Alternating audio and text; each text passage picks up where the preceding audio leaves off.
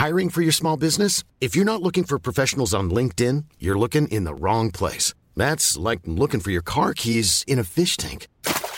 LinkedIn helps you hire professionals you can't find anywhere else, even those who aren't actively searching for a new job but might be open to the perfect role. In a given month, over 70% of LinkedIn users don't even visit other leading job sites. So start looking in the right place. With LinkedIn, you can hire professionals like a professional. Post your free job on linkedin.com slash people today.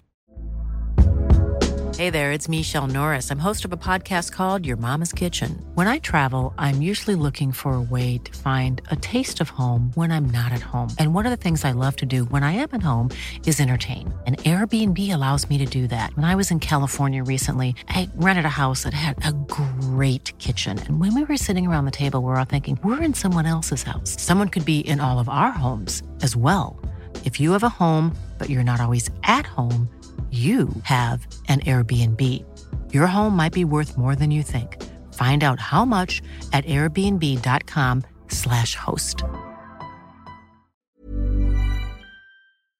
Hello, all of you beautiful people. Jules here for WhatCulture.com. And you know what? Over the years, there have been hundreds of video games that have been based on famous movies, with the late 20th and 21st centuries giving us, well, a metric shedload of them. And everyone knows that such projects can be uh, rather hit and miss affairs. And guess which ones we're taking a look at today? As I'm Jules, this is WhatCulture.com, and these are eight movie video games that were epic fails. Number 8 Rambo, the video game.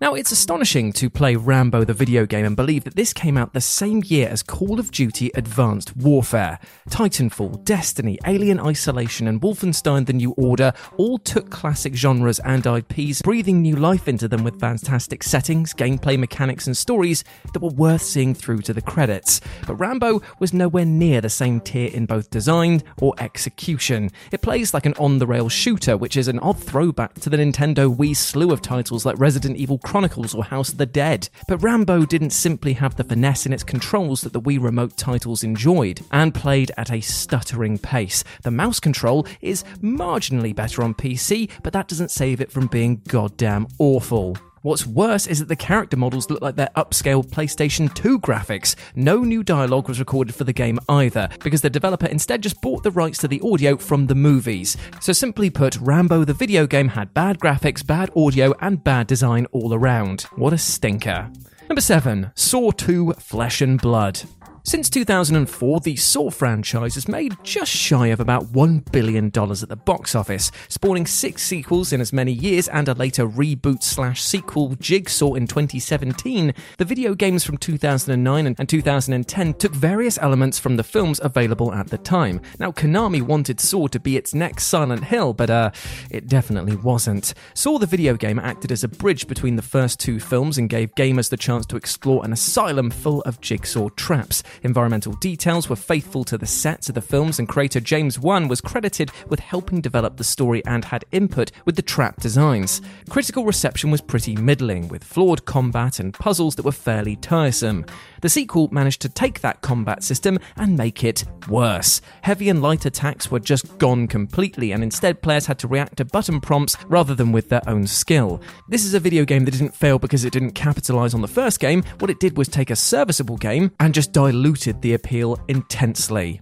Number 6 Ghostbusters 2016. The Ghostbusters 2016 video game could have been something special. The earlier 2009 action adventure was a labour of love, with the 2016 game being a twin stick shooter that didn't even fit with the new vision of the then new movie.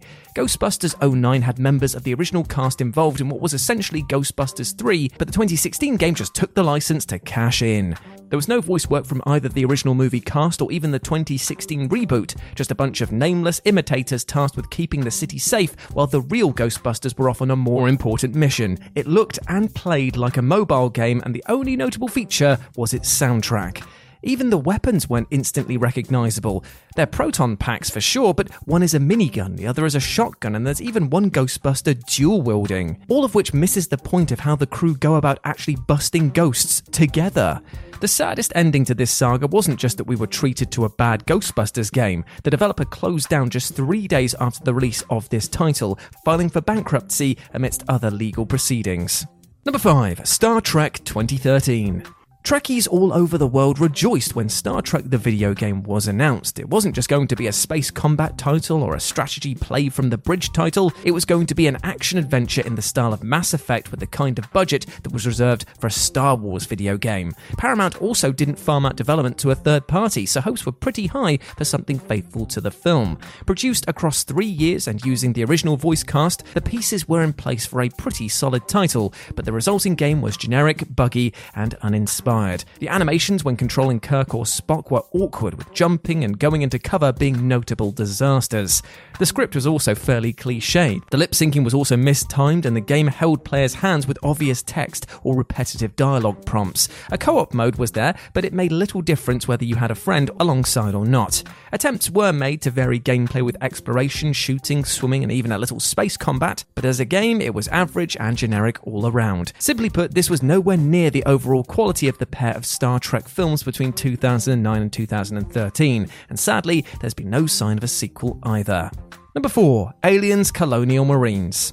What is it about sci fi movies that just don't translate well into video games? Alien Colonial Marines looked like a good shout, a modern first person shooter offering an action combat experience in the style of the second movie. Early previews were pretty promising, and the game also apes the movie in the intro, pulling Marines out of cryostasis, briefing them, then throwing them into a hostile environment. This time it's the USS Sulaco, who's sent to retrieve Marines that have gone missing. But the problems begin to surface all over the bloody place. The first being the graphics look nowhere near as good as the competing games out there at the time. Second was the fact that the Xenomorph AI was so wonky it became more famous for memes than it did scares. Then suddenly you're fighting other human forces. I mean, sorry, if we just stepped back into a 1998 remake of Half Life that's worse in every conceivable way? The game misses the point in so many ways, probably being a symptom of the four development studios that were cobbling this together. Love it or hate it, this was soon surpassed by the superior survival horror experience that was Alien Isolation isolation. Number 3. Ju-On the Grudge. So Ju-On The Grudge was released on the Wii of all systems. Subtitled Haunted House Simulator, it had just the kind of scares featured in a British fairground haunted house from three decade ago. In other words, pretty shit ones. With no combat system, Ju-On was reliant on slow movement and slower jump scares. It also used the episodic format seen in the 2002 film. The environments and sound design were pretty effective, though the controls were basic at best. Players had to point to a direction and then hold the B trigger to step forward, and it was painfully, painfully slow, making a game more about exploring rather than playing or indeed surviving. Most critics slated this because they were expecting more of a survival horror and not just an interactive movie. It had very little pace and didn't do justice to the fear factory that was the original movies. And it's just such a shame because this feels like a huge wasted opportunity. Number 2 E.T. the Extraterrestrial.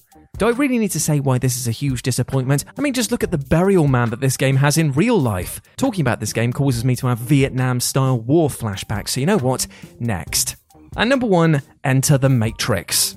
So, The Matrix was the 1999 sci fi blockbuster that basically put sci fi back on the map. Enter the Matrix, though, was a critical failure of a video game that released alongside 2003's The Matrix Reloaded. The Wachowskis made no secret of the fact that they wanted a mega franchise after the success of the first film. Moviegoers were told that books, comics, anime, animations, and video games would be in development alongside the films. With Enter the Matrix, the audiences were promised an adventure that delved so deep into the Matrix itself that we would see see live action film scenes that were exclusive to this game. But in reality, this was only partly true, for roughly 45 minutes or so. Gamers were given a choppy action title featuring Niobe and Ghost, two characters with pretty fairly limited impact on The Matrix Reloaded. Most of the scenes that were filmed for the game only mirrored what was already happening in the film, so people looking for extra insight weren't getting much. Great as a marketing tie in, but maybe not great besides offering fan service to Matrix diehards. The slow motion combat dubbed Focus was pretty popular, basically because it ripped off Max Payne, but the environments, level layouts, and enemies were so utterly generic that the game lacked any spark as a result.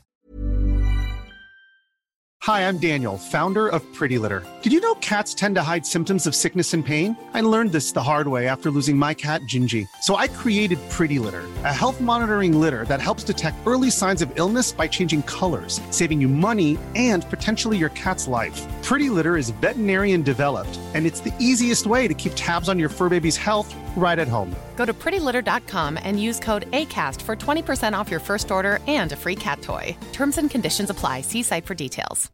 Hey, it's Paige DeSorbo from Giggly Squad. High quality fashion without the price tag? Say hello to Quince.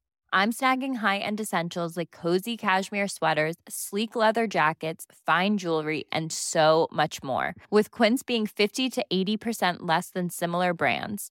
And they partner with factories that prioritize safe, ethical, and responsible manufacturing. I love that. Luxury quality within reach. Go to quince.com slash style to get free shipping and 365 day returns on your next order. Quince.com slash style.